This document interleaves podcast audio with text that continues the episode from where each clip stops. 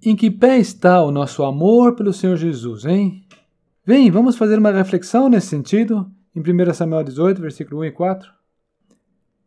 A alma de Jonatas se ligou com a de Davi, e Jonatas o amou como a sua própria alma.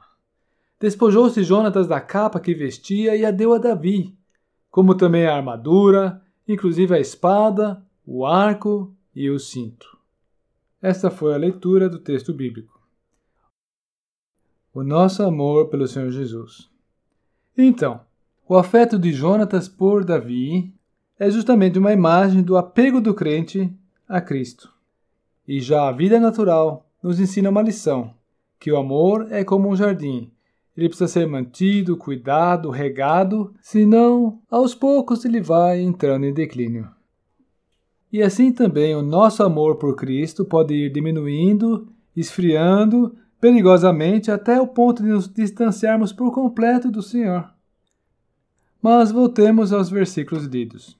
O jovem Davi tinha acabado de obter uma brilhante vitória sobre Golias, um gigante de três metros, o herói militar dos filisteus. E há que se levar em conta que os últimos 40 dias tinham sido de angústia e de humilhação para os israelitas, pois esse filisteu se apresentava na linha de batalha manhã e tarde para insultar a Israel. Não havia perspectivas de vitória. O herói filisteu parecia imbatível. Por isso mesmo, a alegria pela inesperada vitória de Israel foi tanto maior. O povo havia desatado em gritos de alegria pela vitória.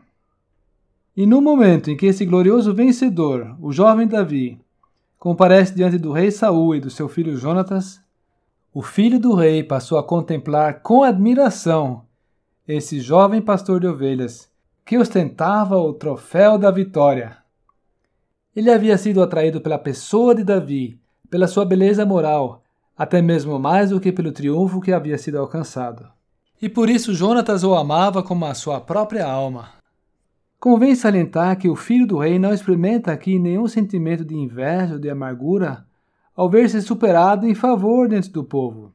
Pelo contrário, ele atribui a si mesmo pouca estima e ele se despoja do que possui para oferecer como homenagem ao digno vencedor. E o que ele lhe oferece? As suas vestimentas, a sua espada, seu arco e o seu cinto. Pois bem, aquele simples pastor de ovelhas, já secretamente ungido como rei pelo profeta, está aqui, agora, revestido de todas as insígnias reais. Todo o mérito que lhe pertence lhe está sendo atribuído. Deu para perceber a moral da história? Ele se despoja de tudo aquilo que ele poderia chamar seu e o oferece a este a quem ele está homenageando.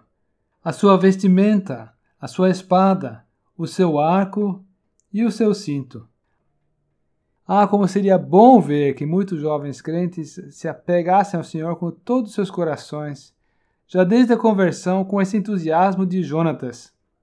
É da contemplação das perfeições do Senhor que nascem os vínculos íntimos, que nasce o afeto, que nasce esse desejo para a profunda comunhão com o Senhor. Você está ligado ao Senhor Jesus nesses termos?